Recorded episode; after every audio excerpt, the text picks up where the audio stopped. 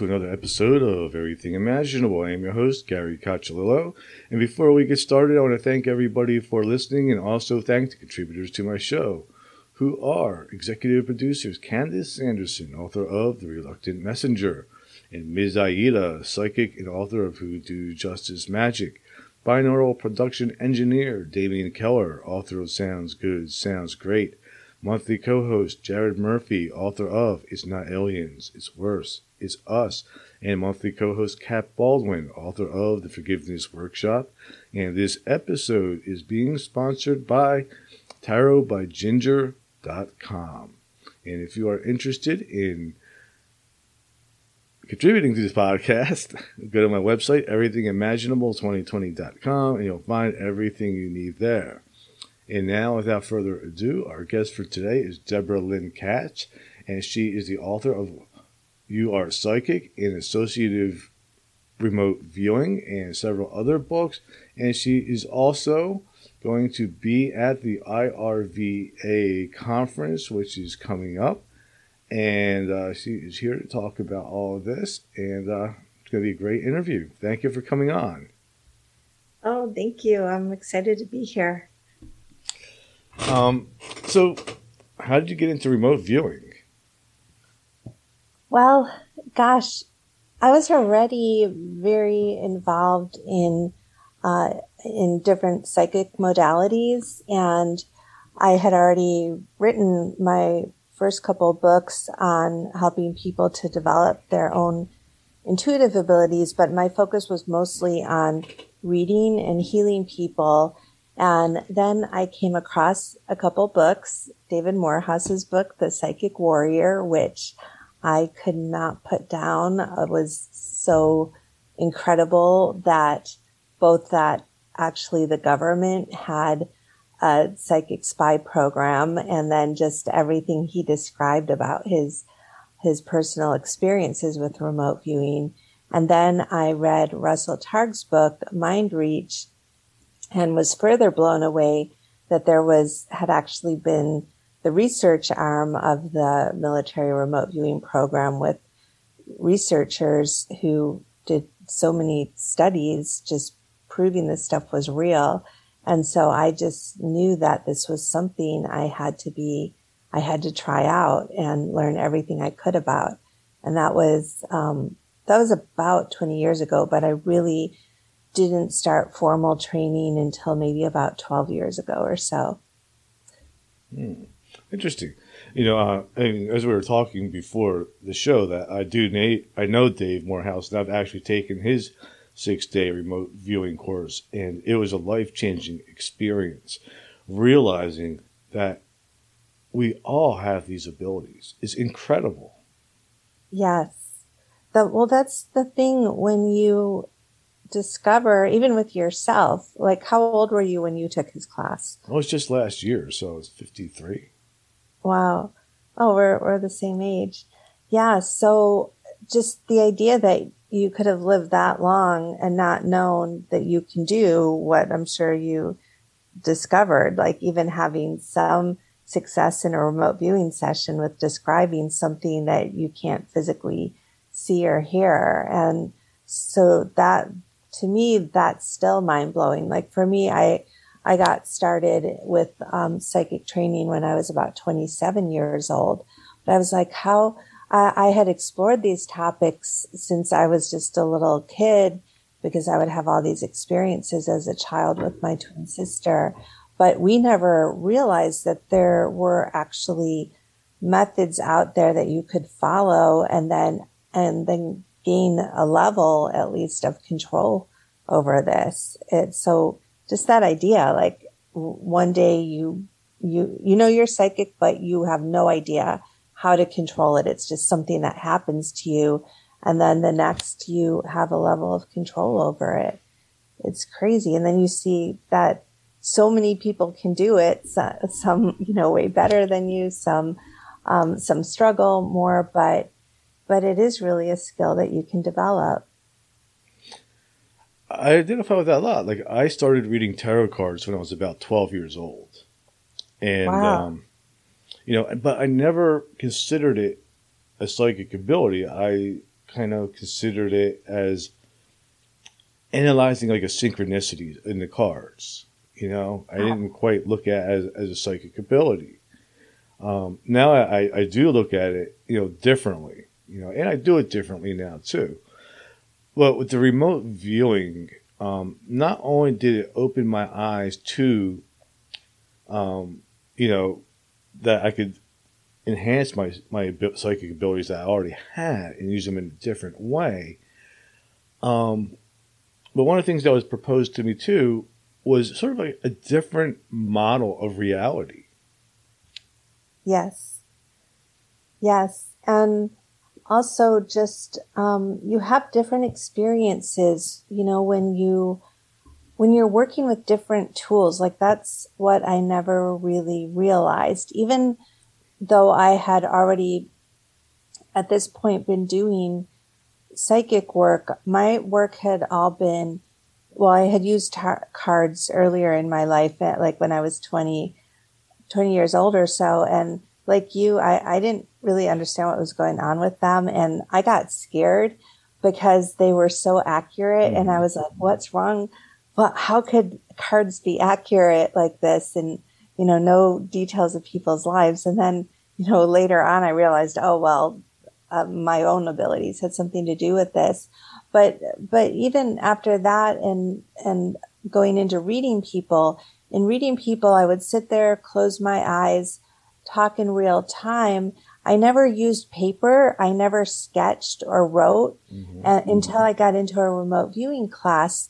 And then I realized when you use different tools like writing, you have a whole different experience. Or when you use tools like sketching, or when you imagine that you're traveling somewhere, even if you're, you know, not definitely, you don't know for sure if you're leaving your body, but you just can pretend you're leaving your body, going around and exploring like things at ground level or up above or, or being at a location, visualizing you're at an unknown location and just smelling and listening and what do you hear and what what temperature is it? And and sometimes being having these full body experiences. I had never really I, I had experienced people's emotions when i did readings with them but you know that was it. It was it was very limited. And so remote viewing really opened up a whole new world. Like literally it is exploring the world. And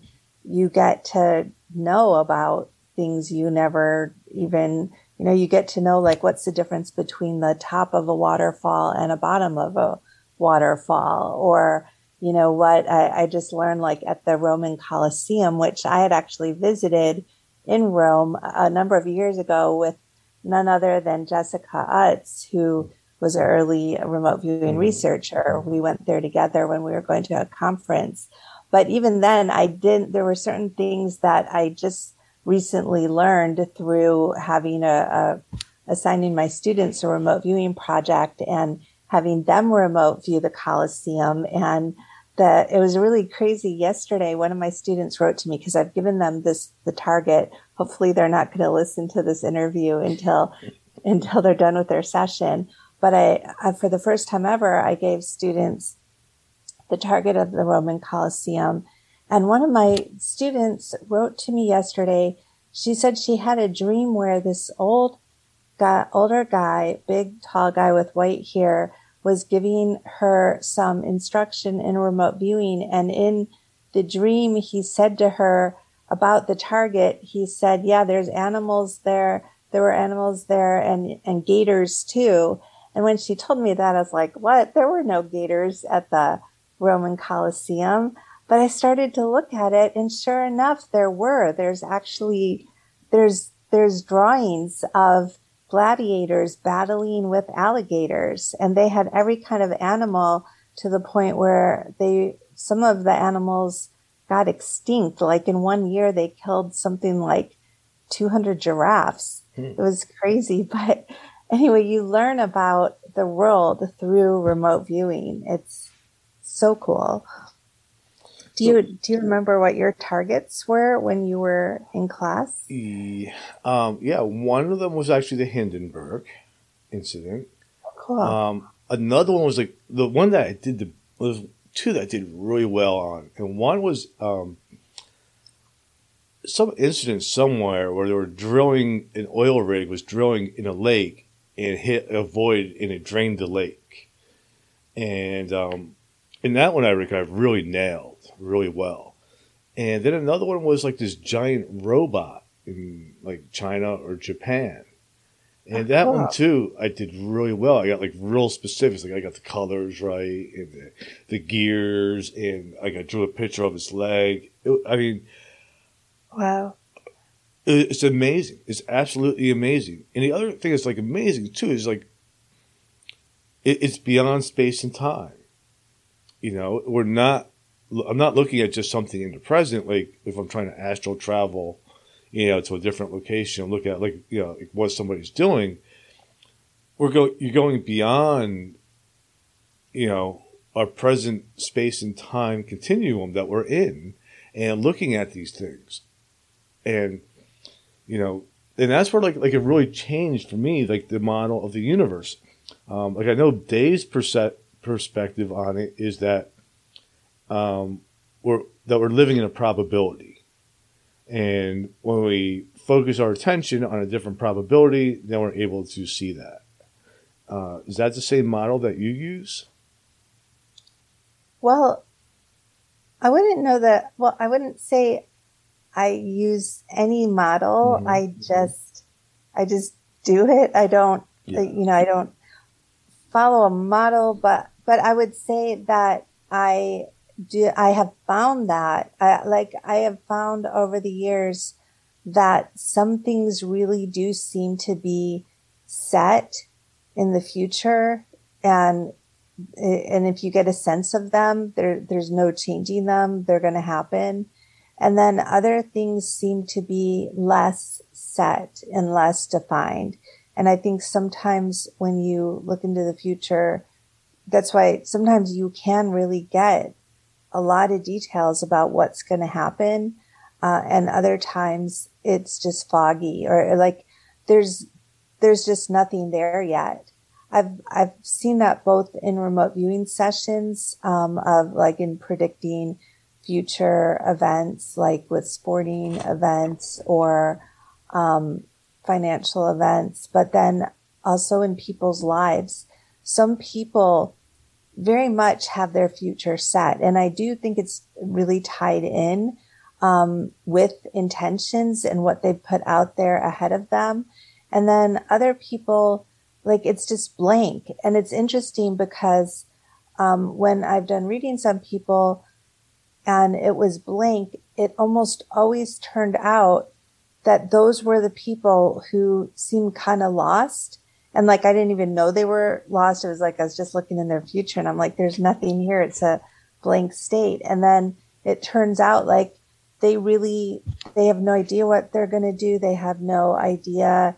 They they don't even know what they're interested in. They're you know they're just like uh, I'm like, how do you not know even what you're interested in? So you know we'll look at that, but the, but that's very different than like people that are very goal driven and working towards things, then their future, again, even if you don't know that, you just go into looking at their future, like there's all these things that are set. So I do feel like just the way we kind of orientate towards our future has like, it's hard to say what's the effect. Like, is it that the future isn't set because a person isn't um, focused or hasn't solidified it yet? Or is it that the person in the present doesn't, uh, doesn't know what's going to be happening for them or, or doesn't even have an idea of what they want because the future is so open. Like it's, it, it does really get to, um, what's influencing what is now influencing the future or is the future influencing now? And in remote viewing, especially the practice of associative remote viewing, where you are like um, working so much on describing future feedback photos that you're going to see in the future, the idea of cause and effect gets like really wonky to the point where it, it seems that that the present can be impacted by the future. So when you get to the future moment, like when you get your feedback, you have to be really careful or you'll impact, you might do something to impact your past self and how well your past self is performing or what your past self is doing within the remote viewing realm. It gets really, people think you're nuts to be like, oh, I have to be careful right now. Like it's my feedback time and I, I can only look at my photo. I can't like go look at other photos right now, or I can't like go watch the movie right now because this is the time I'm supposed to be looking at my feedback and I don't want to impact my past self. And they're just like, what are you talking about? but it's, it, it's a real thing. It's, it, it's pretty, it sounds crazy, but, but you find that if you, you know, say you're like you scheduled with yourself, like two days in the future to look at a photo that you were remote viewing two days before.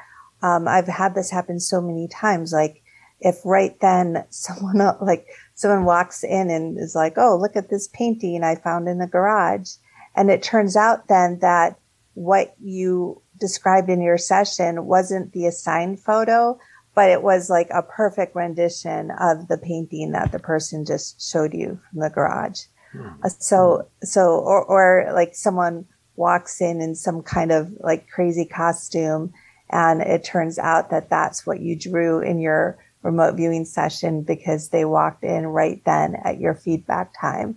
So yeah, it's, uh, it's almost like you want to go in your room and lock the door and make sure nobody like gives you something else at that time. If you were, if your intention during your session was to only connect with um, your feedback photo, which is not always, that's not always the intention in remote viewing, but in some forms of remote viewing, depending on if you're using it to help you make future predictions, um, and I'm not sure if you're familiar with associative remote viewing, but um, that's where you really start to learn about the impact of time, hmm. future time on the present.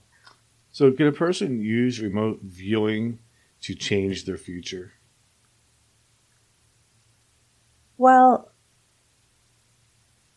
you know, again, it's um, it's a little hard to tell. Um, I'm not really, I'm not really sure. Uh, I've, I'm trying to think if I've used it to change the future. Um, I have definitely used different psychic practices to tune into the future. And, um, and then I tried to change the future and I couldn't. And, and then it became, well, I won't say that. Okay. I, I'll take that back. Um, I've seen that things weren't going to go well.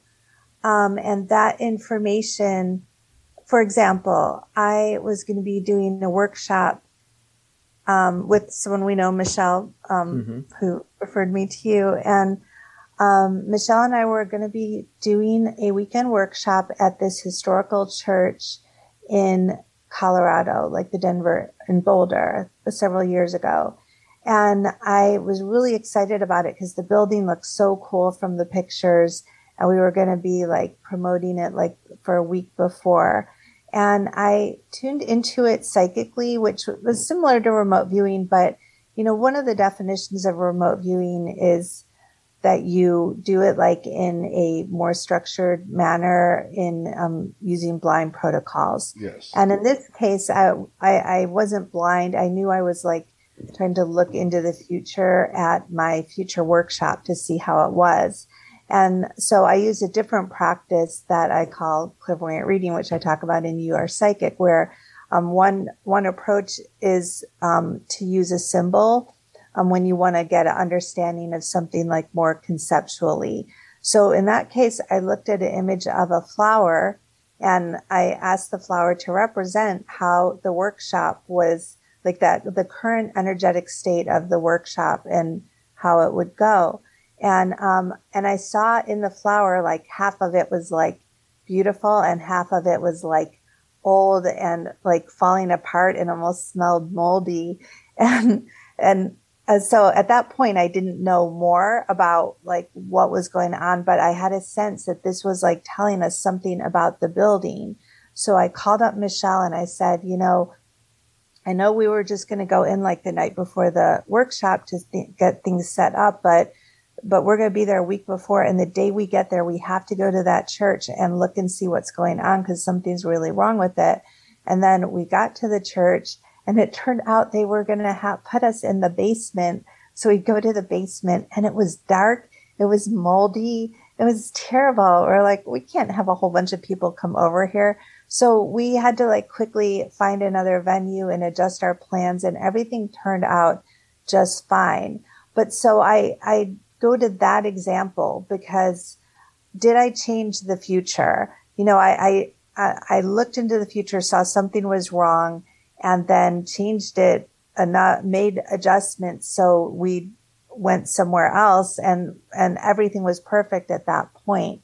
So there's examples like that where I think you could avoid certain things, um, by, by looking into the future. On the other hand, um, I, I do think there's a lot of events that you can't avoid and that sometimes when you try to, I, I think sometimes you don't have all the information too. You know, just like you saw in your remote viewing sessions, mm-hmm. you had some, mm-hmm. like, that was a great example of the robot. Like you actually got its leg and its gears and its colors. That's terrific.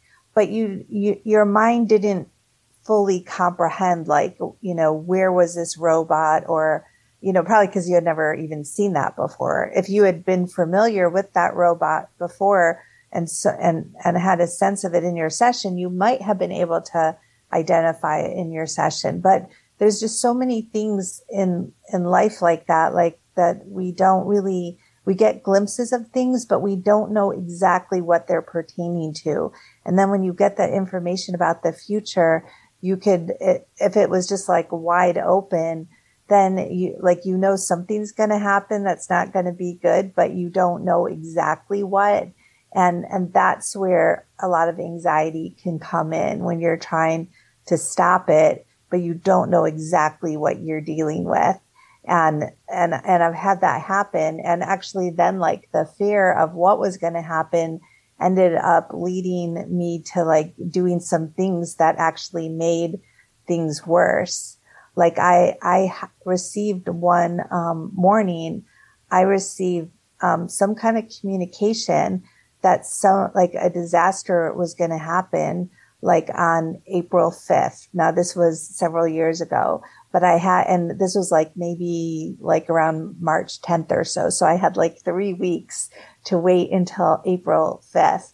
And I had, I had seen like kind of some alien faces. And then I had a sense of like loss, like loss of loved ones. And that was, that was all. And so then I went back in psychically to look at it. And I asked other people too, because I was really nervous. I asked my like friends and students and people, remote viewers to look at April 5th, what's going to happen. And like people were seeing like kind of tornado things. I, I saw that too. And so we got to the day of April 5th and, um, I was like so nervous and I told my, my husband and my son, we're going to go like two hours to the beach, like in Malibu and go surfing. And I was just like, you guys, you can't leave. Like we have to stay together. You know, we, we can't separate from each other. And they were just like, it's a beautiful day. We're leaving. Well, as it turned out, so everything I tried to do to control the situation was not working. Well, it turned out that there were tornadoes. They weren't in California. They were uh, in the southern states. And that was, uh, uh, they were really horrible tornadoes and a lot of people died elsewhere. But what happened was I was like so distraught over what was going to happen. I lost track of our dog, our Siberian Husky she got out and she disappeared for three months. So like that day was the day she disappeared. As it turned out, someone found her and kept her knowing that she was ours, but they kept her for three months until they decided to call us and say they had her.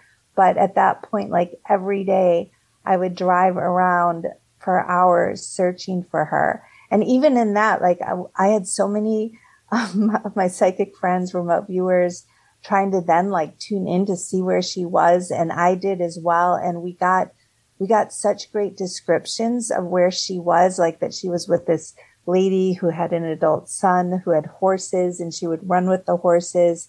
And she was on this big property behind like this iron fence. And we got all these details, which actually in the end turned out to be correct. But the problem was we lived in this desert community where everything looked the same. Like there were a lot of people with horses. People had, um, people had huge properties and there's no way you can go on other people's property there. They'll shoot you, mm-hmm. you know, so that, that you've probably heard the term like the search problem in remote viewing. And there's so many challenges with remote viewing. So you could get great descriptions of something, but if you don't have the capacity to like go and search, if you don't have permission to like enter the location, then there's going to be limitations to what you can do.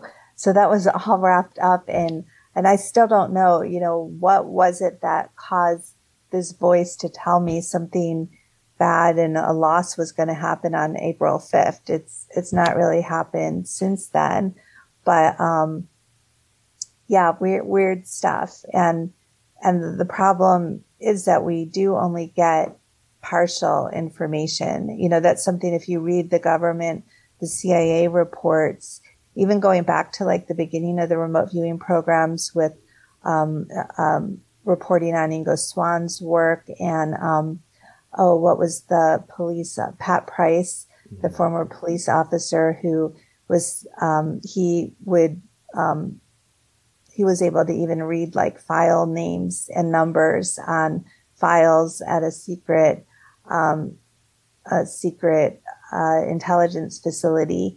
Um, but the reports that I read, because I, I um, went to school at University of West Georgia, where Ingo Swann's archives were located, and so there were all these old CIA reports in it that I hadn't seen before. And they were saying like, even with that level of detail of reading like a string of, of numbers on a file in a file cabinet and being totally correct, Pat, Pat Price was that good, but he also sometimes had wrong data, like in the same, in the same session. And so did Ingo and so did every single remote viewer that's ever lived who, you know, the very best, they don't always get things right. There's almost always a little bit of incorrect data or vague data. And then there's what's not verifiable. And, you know, these, these are the challenges of remote viewing and why, you know, this is why, like you um, introduced IRVA, um, the International Remote Viewing Association, which I'm the president of right now. And and we have our conference coming up in a couple of weeks. And, you know, this is why we all get together and, and keep working at all of this because we know how cool it is and how useful remote viewing is. But we also know that there's some, some flaws. There's, we're not there yet with what we, how good, how good we want to be and how good, how, how useful it can be, you know, and we're all working towards that. Sorry to blab on. No, no, it's, it's interesting because when I took the remote viewing course, you know, there was two types of data, which was, was the data that um, I didn't put any association with. You know, it, it just filtered through. I drew it. I didn't judge it. It was there. And then there's was the data where it would connect with something in my brain and I would identify as an object or a person or a place. And that stuff that I was identifying as a person, place, place, whatever – um, was put in a different column and was disregarded basically. Like we, we, we put that data aside because at that point, my brain is taking data that's receiving and connecting it with stuff that's already existing in my head. Yes. So we, we took the data that, that was not associated with anything. And then as, as a group, you take all that data that's not associated with anything. And then a person who knows the target takes it and puts it all together. Um, is, is that how you do it also? Yes, yes. So that's like structuring your paper so you can separate out your analytic overlay. Mm-hmm. So you're just you just want your descriptors and adjectives, and you want to, to the best of your ability, leave out what your brain is generating as like associations with or memories or things like that. You're still making use of the information, but it's like a separating process where you just have to um, all the um, it's like you're taking out what's really there and then the stuff that's just your brain is likely just generating as um, imaginatory just putting that off to the right side or some people switch sides but i like to put mine to the right um, and a lot of times that tends to be more nouns or higher level Mhm. descriptors more proper nouns or more very um, specific things because those tend to not be um, as correct. The thing is, they can be, and Yeah. that that's where the challenge is, right? Like Uh-huh.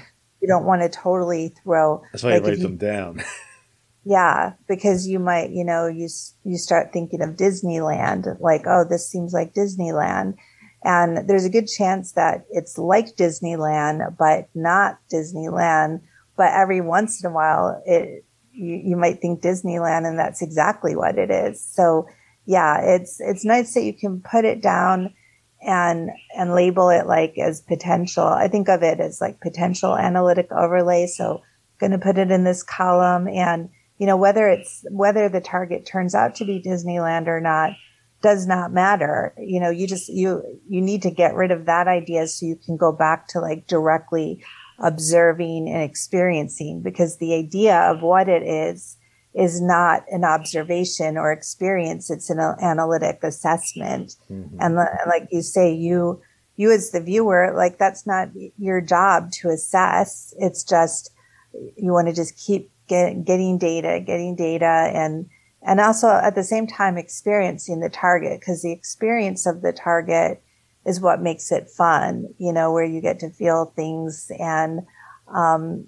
and uh, feel things smell things hear things um, and just all that happens during the session that's the fun part. And in the more you can get into the experience that's where you can then then get more correct data. But the second you go to oh like i don't understand this or i'm trying to figure this out or where is this place? That's your you go into your mind and you're no longer experiencing. And really you could say that this is a, like a great example of what happens in life where you know far too often we're going into our analytical mind instead of and losing out like what's around us you know just having an experience with other people or a situation. Instead we're going in and analyzing everything in our whole life like every minute. So hmm. what you encounter in a remote viewing session is really a microcosm of what you're doing all the time. Hmm. Just it, it just seems normal in everyday life you know but then we're just we're losing something in in everyday life through just getting so stuck in our having to understand things and and then it gets into having to control everything too you know instead of just relaxing and enjoying the ride Right. That's where I mess up all the time. I overanalyze and try to control situations. In fact, that's that would be complete like how I would use remote viewing. I would use it, as, you know. Okay, well, I want to remote view of the future so I can manipulate it to make it go in my Yeah. favor. and then I'm going to spend all my time in between then and now worrying about it.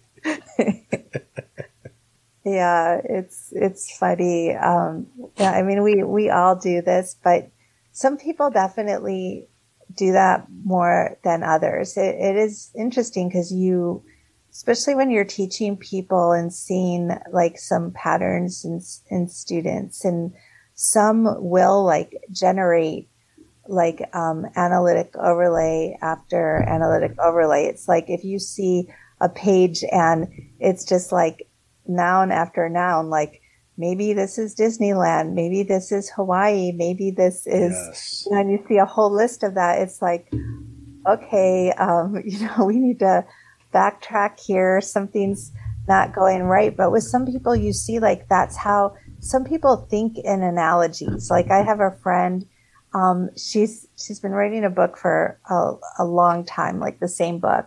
And she, she's not really, she doesn't get very far because the second she has a thought, she thinks of like metaphors and analogies and, and connections. And she's like really brilliant, but it, like the kind of the main point of everything gets lost.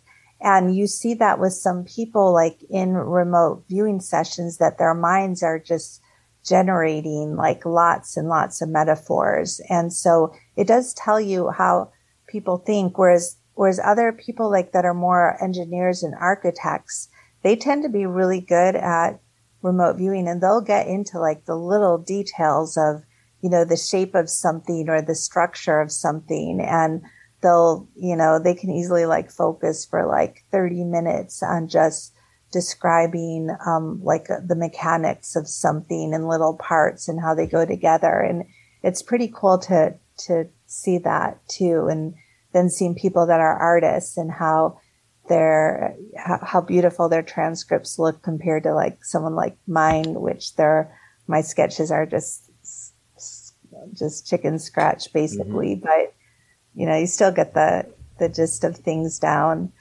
Um, people that are have a good sense of humor, like they'll have funny things in their sessions. So it's cool to see how people's personalities come out. So is there a difference, do you think, between regular psychic, like, like, like a psychic who that person will go to to find out their future or whatever, versus um, the structured method of remote viewing? Is there a difference between the two, or are they both tapping into the same information? Well, there's definitely a difference in approach. Yeah um, you know, there, there's so much difference. They're both involving psychic abilities for sure. Um, I find I have a lot of, um, because I teach, I run the International School of Clairvoyance and I teach different modalities. So like I have a 12 week clairvoyant reading and healing class and then like a, an advanced class in that. And um, and then me, I teach a mediumship class, which is another 12 week and, and pretty different from the clairvoyant class. And then a 12 week remote viewing class. And so a lot of times I'll have my students that I worked with in these other modalities, then they'll come into my remote viewing class and they're really blown away because they're like, wow, this is, you know, so different than what we have been doing. It's different techniques. Um, we're using different materials. We're um, um, the the subject matter, you know, d- describing locations or objects.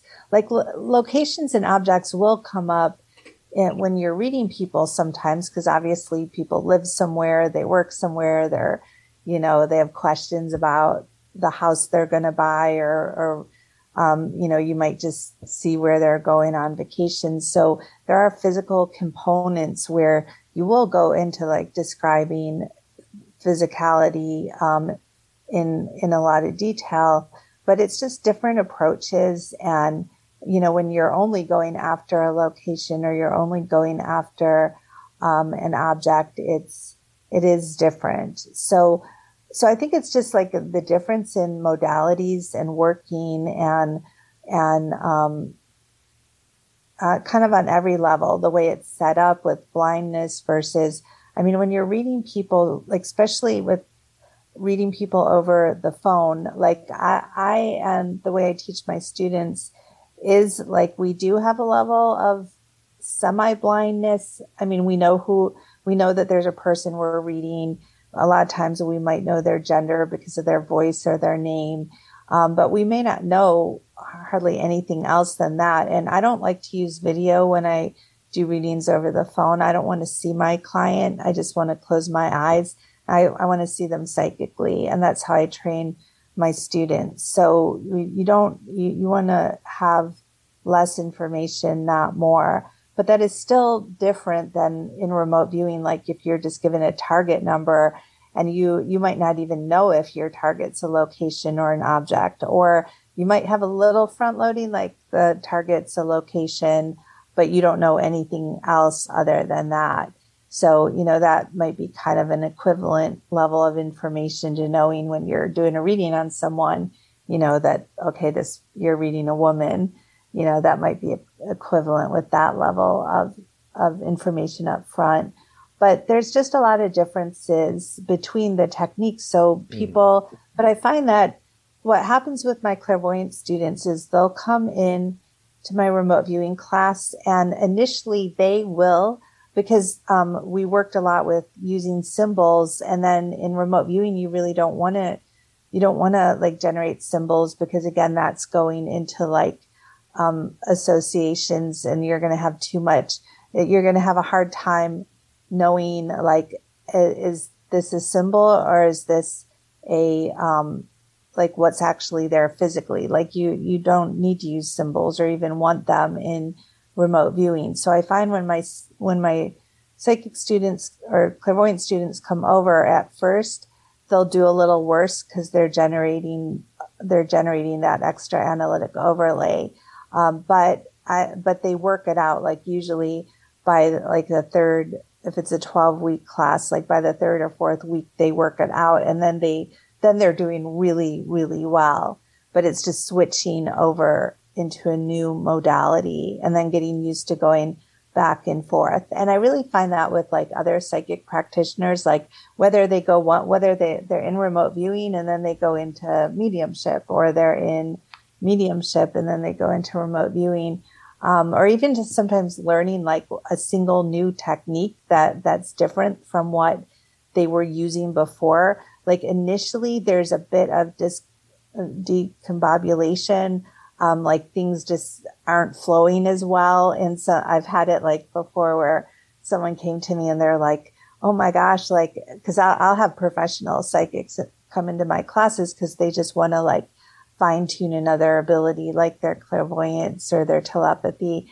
And, um, and they'll be like, oh no, now I can't even, you know, read a, read a client or I can't do this anymore. What, what have you done to me? And I'll be like, no, you know, just, just get through it. Everything's shifting around for you because you're like operating differently and just trust me, like, you know, this will work itself out and, and you're going to see your skill level go even up some notches from here. If, if that wasn't the case, we wouldn't be working together. And sure enough, that does tend to be what, what happens. But, you know, it's like people sometimes just, they're, they're starting over. They're, kind of anytime you start a new skill, you just have to let yourself, you know, be where you are and then develop from there. Hmm. The, the class that you have on clairvoyance, is it strictly just clairvoyance, which is visual data? Or do you also incorporate, you know, like clairaudience and all the other clairs that are out there? Yeah, yeah, that's a great question. De- definitely incorporating all of them but I call it a clairvoyant class because we're starting with the visual. Um, it, we're, we're practicing our visualization. We're using visual symbols and we start with the visual and, and focus on it. And that seems to free up all the other clairs. It's kind of like, you know, you, you're not trying to feel something. Well, the thing, the thing with feeling like clear, clear, um, clairsentience, mm-hmm. um, which is a, basically being empathic, um, people are already naturally so clairsentient. Like that tends to be something a lot of people already come with. Um, but anytime like you um, are are um, focusing on another person, um, you're going to really, especially psychically in any way, like you focus on them clairvoyantly, but then you start to feel their emotions. You feel the sensations in their body. Like it, that just like gears up big time. So these will come, um, naturally as what doesn't tend to just come naturally for a lot of people is clairvoyance until they start to to use these um, visualization techniques and, and, and say they want to have, um, they want to work with imagery and get information that way. So uh, a lot of my students were like me, where they never had any vision in their life, or maybe they would have an occasional spontaneous one. But because we're focusing on the visual, that does then happen like pretty much like every time they go through the techniques you, you see like how easy it is to get visuals and then all your other abilities you start to hear things. You you start eventually you um, start to have like instant knowing where information will just like uh, flow into your crown. And then you and that comes along with the clairvoyance.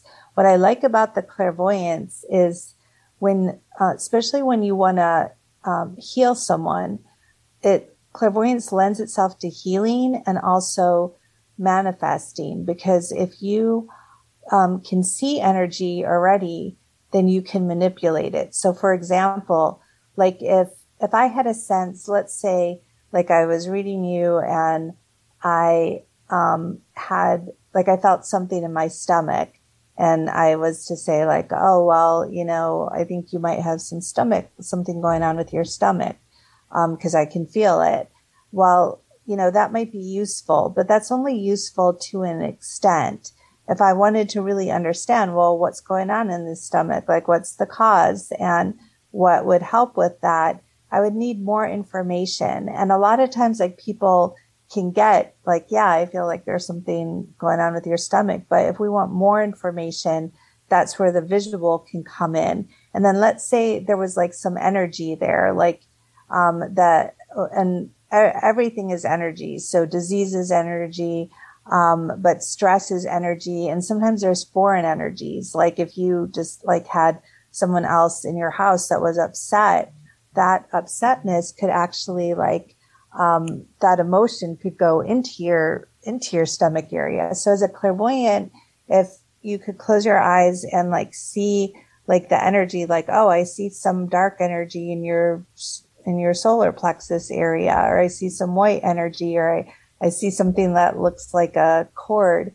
Well, you could now you have something to manipulate, like oh, I'm going to see that black energy just leaving, or I'm going to see that white energy leaving, or I'm going to visualize that cord coming out. And sometimes when you do that, the, the person you're working on, like they'll actually feel it like, oh, it feel, I just got this weird sensation in my stomach. Like it almost felt like something was being pulled out. Like people will say that. And, you know, when you're at your house, their, their house and you're on the phone and they have no idea that you're even like starting to look at or work on their stomach. But this is an example where if you're already seeing energy, you can manipulate it.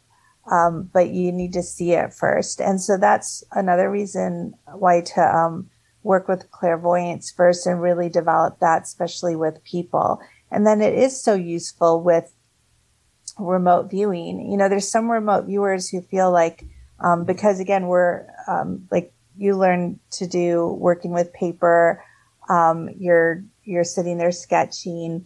Um, some people are just letting the information come out on the paper and they're not, or like just listing out words and which I do too. A lot of times I just have a word. I don't have a picture, but it is sure nice to get pictures. And so that's where I feel like my other practices, my clairvoyant practice has helped me because I do get a lot of visuals in, in remote viewing and, you know, other people, some do, some some don't. Some think they don't, but I, I'm when they, I always think, well, if someone could describe a shape, if they can describe something visually, then they are seeing it. But um, like Daz Smith, and I, I don't know if you know Daz Smith. He's a um, longtime remote viewer, and he's written books and and um, runs social media platforms. We've had this debate because he he's an excellent remote viewer. He has mm. such great great um, sketches and he said to me like quite a while ago, he was like, yeah, I'm not visual. I don't,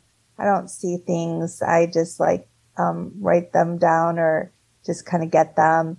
And I was like, well, how, how are you like doing all your sketches then if you're not seeing things?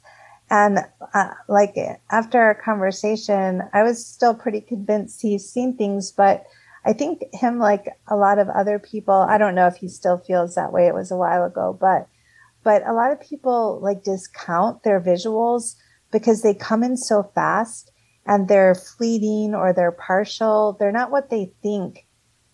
Very you know, a lot of people Right. think visuals are supposed to be like picture clear and they're not. You know, they're they're fleeting. They're you're barely sure you saw them, but you did you did somehow see them. It's not the same.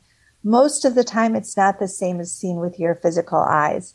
I will say that occasionally a visual can be like as clear as a picture or something on your TV and you know linger longer but but that is so rare most of the time it's just like you're barely sure you saw it but you did somehow get enough to be able to register that shape i'm sure you That's the way. It, that's the way it was for me too. It would be like a flash, and I'd be like, "Oh, I, I totally don't understand this. It doesn't make any sense."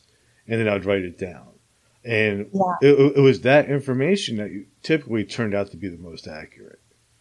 But it was, but it was usually like a flash. It was it wasn't like um in it in like a three D type of environment. It was just like this uh, a flash of a color or a shape or or whatever. Yeah, and and the key is to to sketch it because so many times it's not going to be what you're thinking it is, but that but yeah, that shape um, is very very important, and and when you sketch it, then you have more to work with because once you have anything on your paper, then like you can go and touch what's on your paper and touch different parts of it and that's where sessions will really start to develop. You know, if you got like, if you got like a square shape or a triangle shape, but then you touch the top of the shape, you could either just top, touch the top and then information will come, will come about the top. You know, like if, is there a chimney up there? Is there, are there people up at the top? Is there a hole in the top? Is, you know, is it metal or wood or is the top on fire? You know, you, a lot of times, like, you won't get that information. You just get like the, the shape of the whole thing. But, um, until you say, I'm going to go explore the top of this, whether you just touch it or, or I like to think of it like I am going there. So I pretend like I'm flying over to the top of whatever the triangle thing is and putting my feet at the top and just hanging out there and then seeing what do I get. And then when you get impressions, you can draw that into the, the top of the, um, whether it's a triangle or rectangle. And then you could do that at the bottom. And at the bottom, like you might then discover next, like, oh, when I go to the bottom, there's actually water here or there's a hole in the ground or, um, there's, there's a lot of people here. You know, maybe the people, they're wearing uniforms or they're lying on the ground not moving.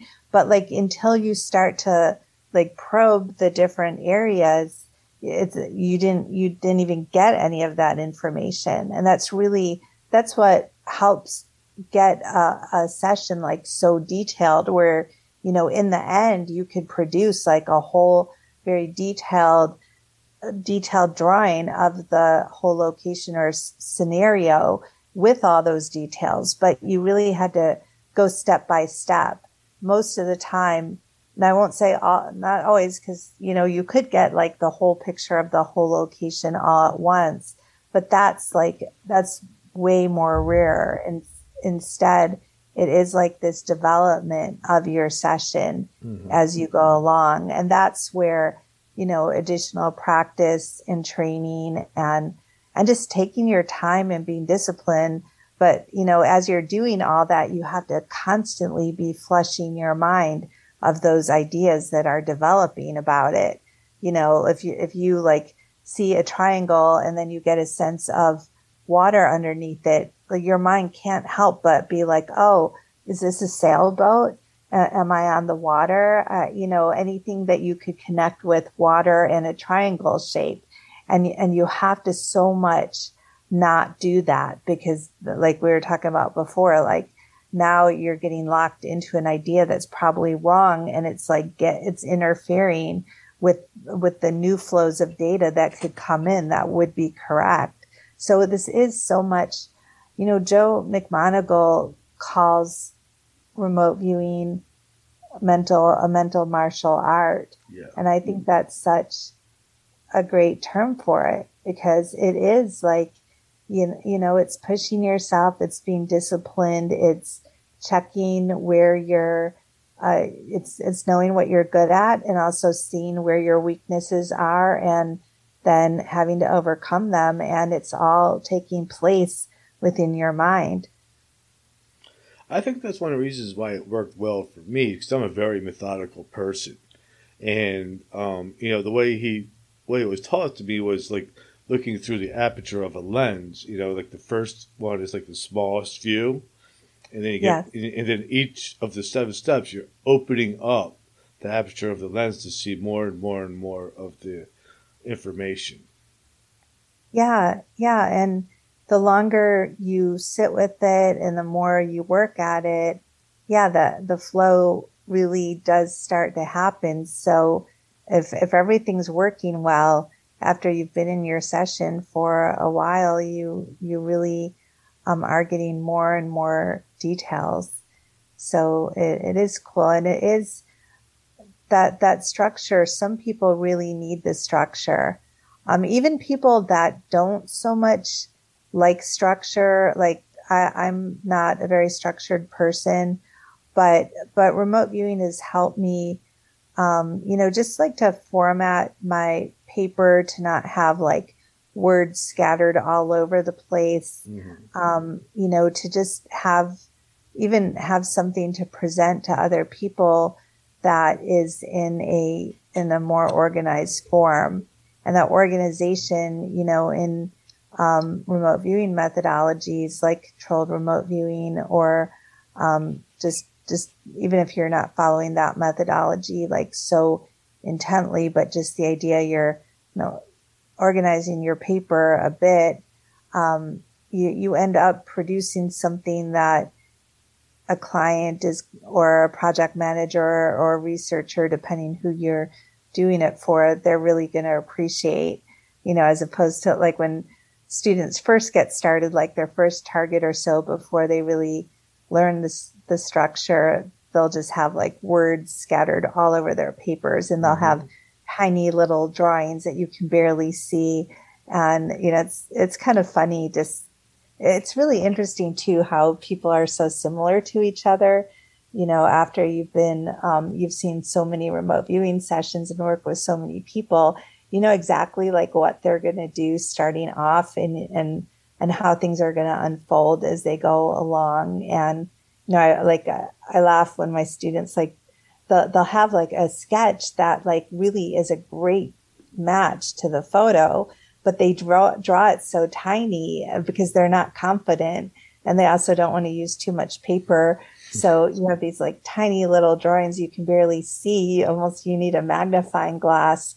And it's so easy to dismiss it, like to not even see it when you're reviewing their transcripts.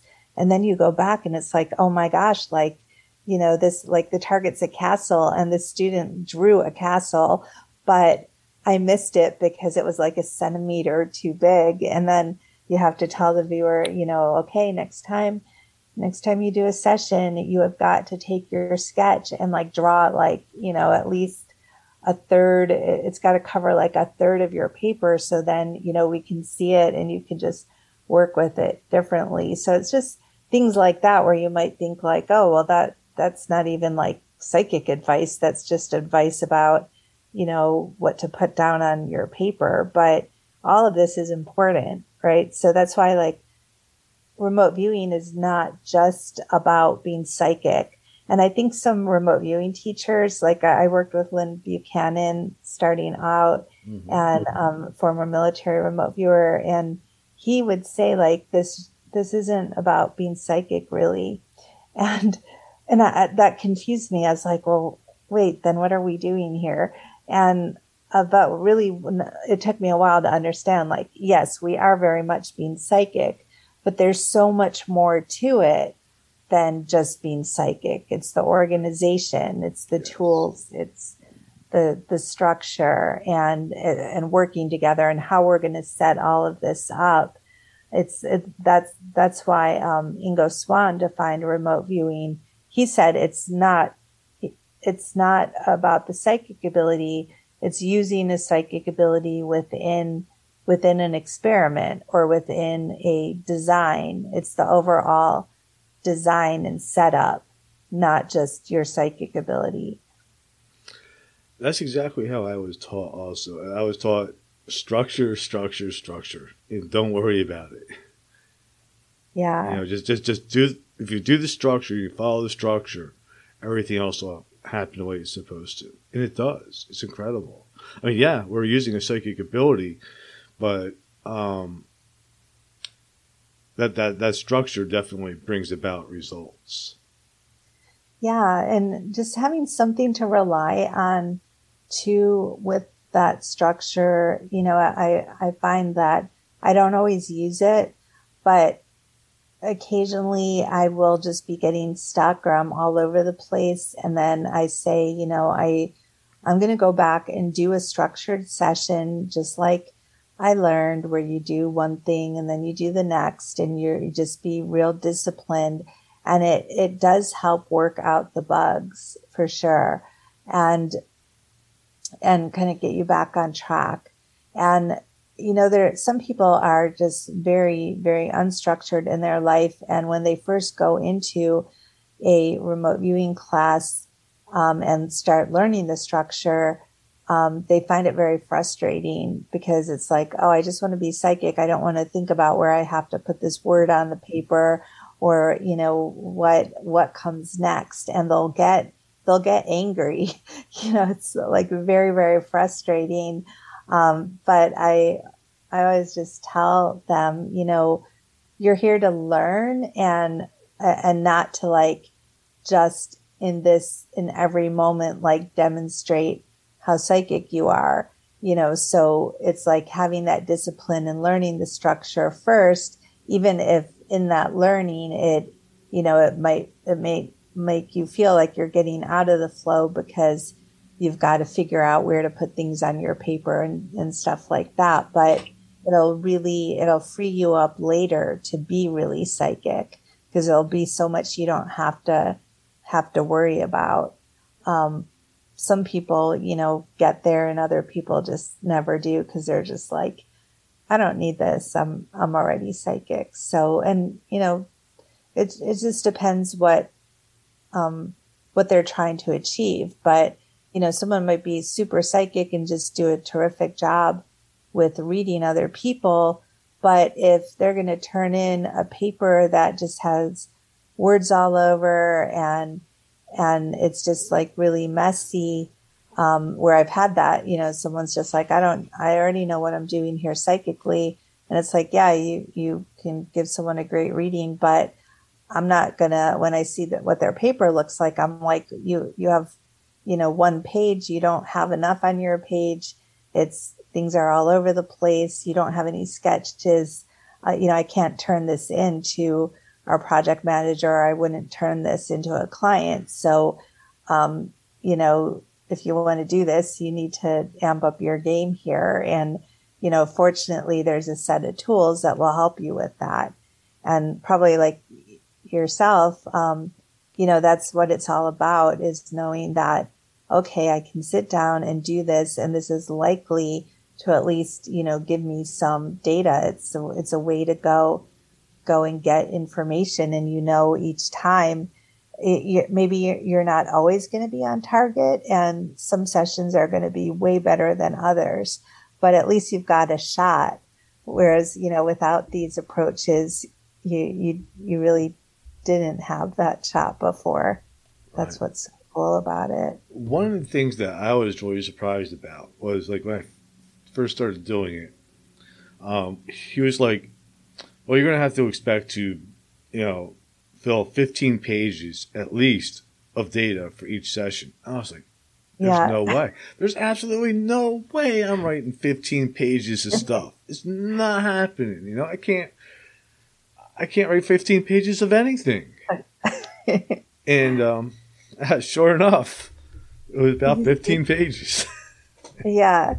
Yeah, that's funny. Cause yeah, the first time anyone does it, like they all turn in one page and sometimes it's half a page.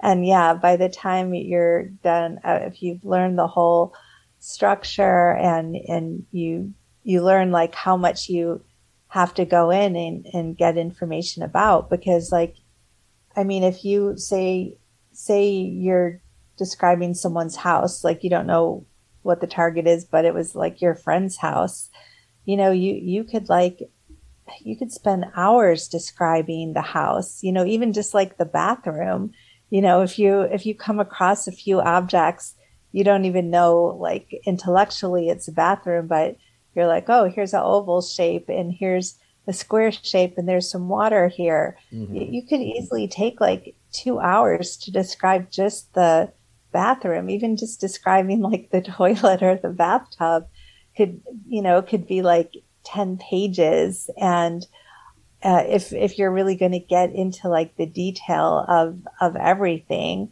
and then to describe like the whole house, you could take like, I mean, I've had sessions that were like 50 pages long because it's just when, when there's like a lot of buildings at a location, there's buildings, there's activities, there's people, there's so much to describe. It actually starts to become overwhelming when like you know every time I get a shape, a structure, um, a person, like I need to go back in and get more information and more information. So it really start it really gets to the point where it's like, okay, I could like I, I could keep going for months describing a single target, but I don't have time for that. So, you know, that then it gets into, okay, well, I'm just going to send this to my project manager or instructor or whoever. And then if they want me to do more on it, you know, I can. But that's, that's the way a lot of remote viewers end up working is because there is so much you could describe. And sometimes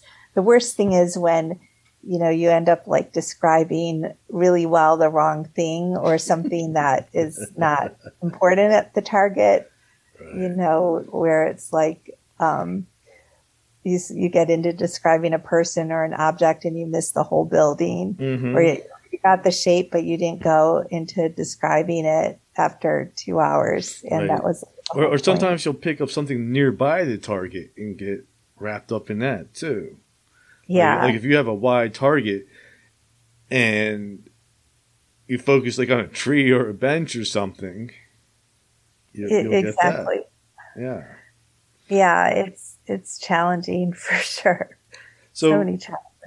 What are some of the common reasons why people would want to learn remote viewing or clairvoyance or telepathy? Like, like, what is the benefit for people to learn these things?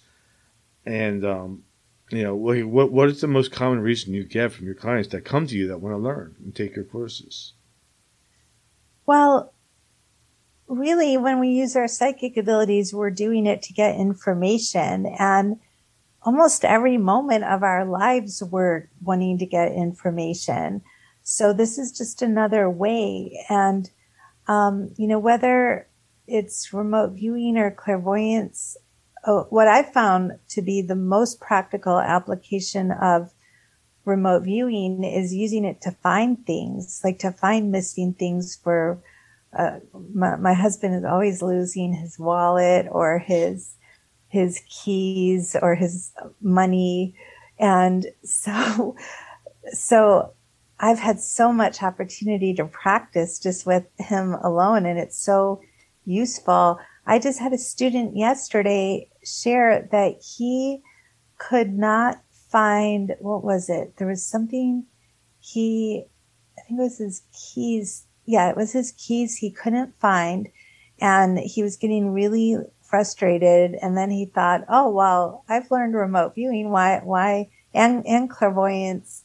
Why, why haven't I, why aren't I using this? So he said he sat down and he had to like refocus a few times, but suddenly he heard the sound of Velcro and he's and then he thought, well, Velcro, where do I have Velcro? And then he remembered he had these shorts that have Velcro in them. And sure enough, um, that's where the keys were in the Velcro pocket. I thought that was so cool that he actually heard that sound. Cool. Um, yeah, I I had it once where I couldn't um, find my keys, and I tuned in and I smelled beer, and I was like, beer, like wh- where would my keys be where there were was beer? And then I remembered we had gone out the night before. Um, we had just stopped in somewhere to play pool for like 15 minutes. We didn't even drink, but it was at a bar. And sure enough, that's where the keys were. And another time, this like still blows me away is my, my husband hid our car keys somewhere. And then we went on a trip for three weeks to the East Coast, driving up and down the coast. And we got back and he could not find the keys. And so I tuned in and, um, and I had, he had not told me where they were. And I tuned in and I saw this white truck and I went over to the truck and I was like, well, gosh, you know, this, they could be anywhere. So I tuned in again. And this time I had an image of the, of a birdhouse and, and it was near the truck, but uh, then I realized, oh, that birdhouse isn't there anymore. So I don't know why I'm seeing it. So I tuned in again and I saw this little statue. And then I went and looked again and I realized the statue was where the birdhouse used to be. And I also had an image of a cover of a sprinkler system and that was right over there too. So I was like, okay, everything is, t- is pointing like right uh, on the ground where the sprinkler system is. So I opened up the sprinkler lid and I'm like, this is really stupid. There's no way the keys are in here. And I didn't see them. So I covered it back up, but I kept getting the same imagery when I would go back to look at it. So I finally went back over, lifted up the cover, stuck my hand in about a foot down. And sure enough, the keys were a foot in the ground. And now we were, we were living in the desert. We had two and a half acres so I found keys underground on an open desert property through using, in, in, this case, I don't know if you'd call it, you know, some people might say, well, you might not technically call it remote viewing. You might just call it clairvoyance because I did know I was looking for my keys and I just, I didn't do a structured session. I just sat down and got this imagery. Um, so, but it, it was useful. And so that's big application. Um, you know, when it comes to um, why else might you use remote viewing? It's, well, my latest book, Associative Remote Viewing, The Art and Science of Predicting Outcomes for Sports, Financials, per, uh, uh elections, and the lottery. So people, these are um, for applications that people are using their psychic abilities. Like so many people, they want to know, like, how is crypto doing? How, how is my, my, um, Bitcoin investment doing or my stock investment? Um, you know, what should I do with my money? Um, who's going to win, um, the football game? Um, um, so many questions like that. People want, so for wagering purposes, people, um, want to use remote viewing for. And then um, sometimes it's just for the experience of it. Sometimes it's for research. And then, of course, with your psychic abilities, being able to get information for people, you know, people want to understand like what's happening in my relationship or why am I feeling frustrated or, you know, what's gonna, should I, what program should I go into? And so there, there's so much that our psychic abilities could give us information for and not to tell us like what to do but just to give us understandings of you know what's happening and why is it happening and you know really for personal growth and development. You know our psychic abilities can tell us where a person is stuck. So it's very therapeutic. Um, you know where where is a person getting stuck in their life where is their thinking too small? You know, so many people like they just get fixated on a, an idea of what's possible for themselves.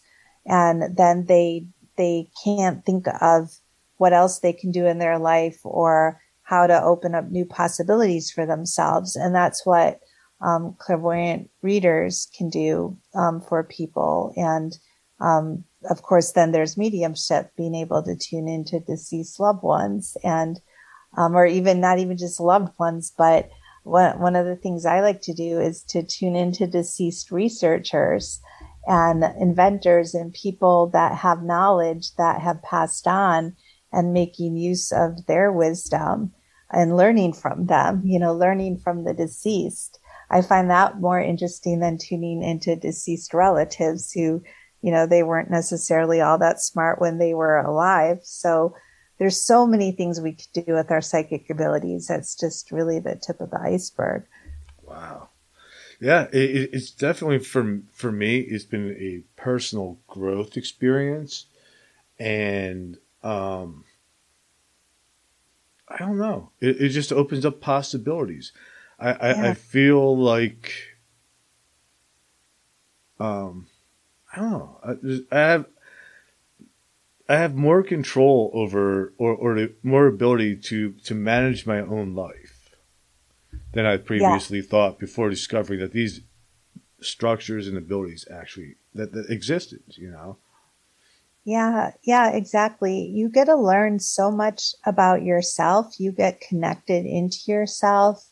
Um, you ha- you start to think differently. Like you said, your model of life is is mm-hmm. different now. The way the lens you view things from is different, and how life works. You know, our psychic abilities, to me, are our best shot at really getting a glimpse into how how life works. You know, I mean, everything in life is still such a mystery. It's, it's crazy. There's so much that people don't know. Like, how did we get here? Why are we really here? How does life and death really work? Uh, the, the most brilliant scientists and physicists, they might have their theories, but but they don't know any more than you know our religious leaders do you know they some think they know more than others, but so much of life is a mystery. How, how can we really be these weird looking human beings that we are like living these lives? It's so unfathomable and whatever the way reality really works is so so different from how our little puny brains really think it works. It's so different. And we know so little as, as a human race about our own existence and reality. So, you know, our, our current mindset is overall is uh, especially material materialistic mindset is just so so limited. And so for me our best shot at even getting little glimpses into how life may really work is through our psychic abilities.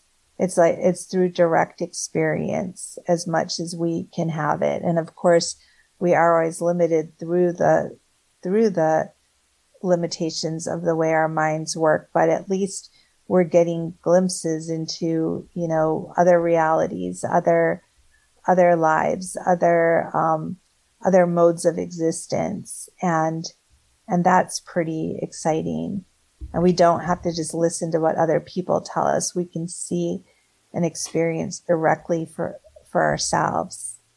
It, it is actually, yeah, it's, it's fascinating. Um, so before we wrap this up, I want to thank you so much for being on. This is one of my favorite topics to cover, and um, it's been great talking with you. Yeah. And um, where people, where can people find you, and um, also attend the uh, conference that is coming up that you're um, putting together. Yeah, thanks. Well, for the International Remote Viewing Association conference, that's IRVA.org. You could go directly to their website, and there's a there's a um, banner you can click on to get information about the conference, which is going to be a hybrid conference. So it'll be in Menlo Park, California, July 22nd through the 24th. So just in a couple weeks, few weeks and then it'll also be online and um, um, there's going to be a great online program and and fun activities and like even online parties and things for for um, people that are going to be present to get to know each other and do different fun um, remote viewing related activities. And so um, that's happening. And then also, I do teach classes through the International School of Clairvoyance, and we'll have our new classes, Clairvoyance, Mediumship, Remote Viewing, starting in September. I'd love for people to join me in those, and you can learn more about that through my own website at debrakatz.com, D-E-B-R-A-K-A-T-Z.com. And then I have several books on these topics, which is a great place to start.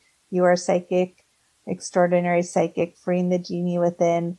Those three volumes are can be found within a trilogy called the Complete Clairvoyant, and then also the book on associative remote viewing for those of you that want to learn how to use your psychic abilities to make predictions about stocks and sports and um, even advancing with the lottery. Some people have had success with that, such as the co-author of my book, Jon Knowles, and who's also going to be speaking at mm-hmm. the conference. Um, so that's something that you can find on Amazon by just um, putting in my name, Debra Lynn Katz. Awesome. And I just purchased one of your books also, which is the You Are Psychic book. Can't oh, great. Yeah. It.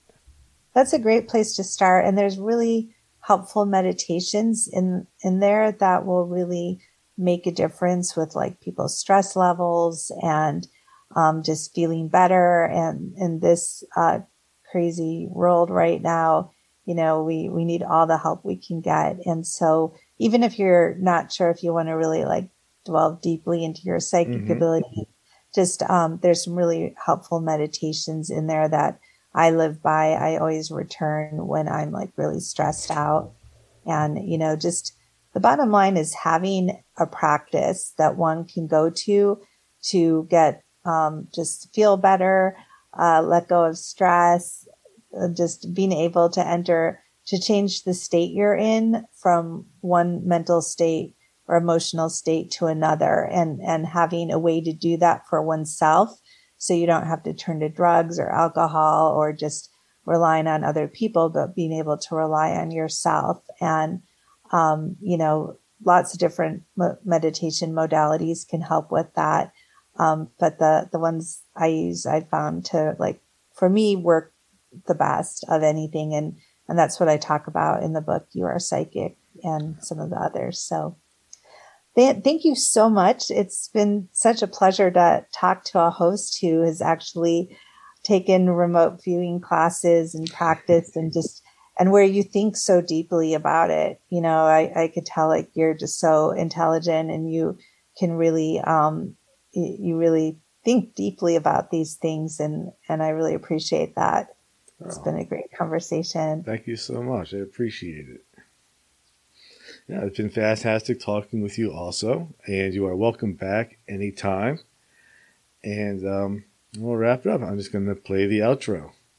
All right. Oh, oh, and the links to your website into the um, the conference will also be in the notes of this episode for my listeners to find you and find your books because, um, you know, it's definitely worth checking out and, and it's life changing stuff. I totally recommend it, all of it. Uh, thank you so much. Uh, and thank you to the audience for listening today. I appreciate all your time. Thank you. All right. Take care. You too. Bye. Bye.